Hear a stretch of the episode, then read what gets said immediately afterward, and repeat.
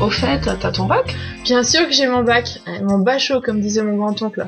Bonjour quand même.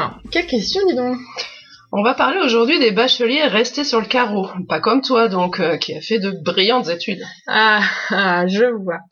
Tu es tombé aussi sur cet article de 20 minutes qui a pour titre Lyon, les jeunes bachel- bacheliers laissés sur le carreau par admission post-bac. Un article de juillet 2017.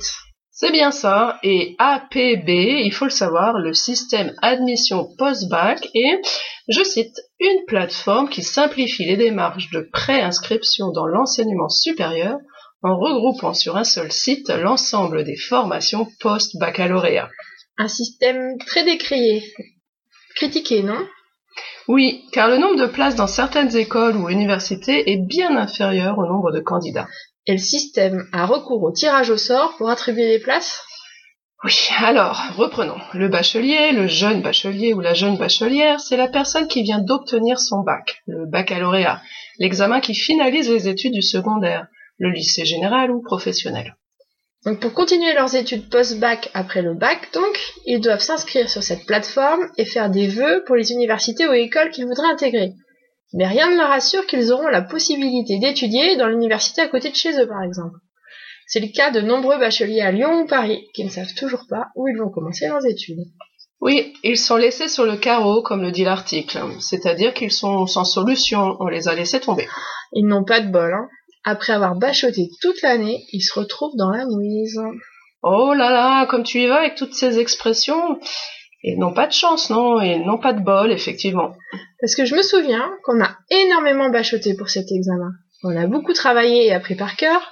Donc bachoter, c'est préparer activement un examen en vue du seul succès pratique.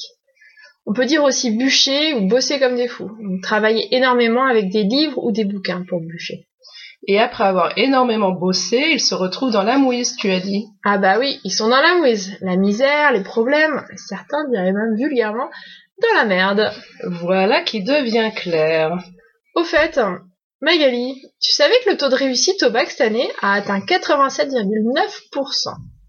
Au total, ça fait 641 700 candidats qui sont devenus bacheliers à l'issue de cette session. Sur les quelques 720 000 candidats à la session 2007, plus de la moitié, 51%, passaient un bac général, 30% un bac pro et 19% un bac technologique. Ouais, mais j'aurais séché sur cette question. Je connaissais pas la réponse. Mais je comprends que cela fasse beaucoup de bacheliers tout de même. T'avais pas d'anti-sèche?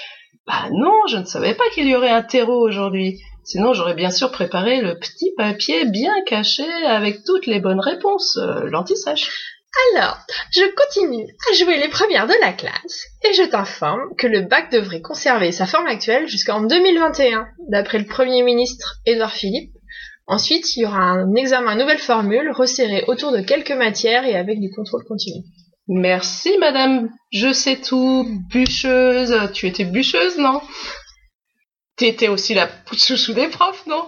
Tu veux dire la préférée? Celle qui lève toujours le doigt la première pour répondre et qui a la bonne réponse? Ah, j'ai pas dit la faillotte non plus. Ouais, non. Ni chouchou, ni faillotte, celle qui en fait trop. J'étais juste une élève bien disciplinée, comme le système français sait si bien les faire.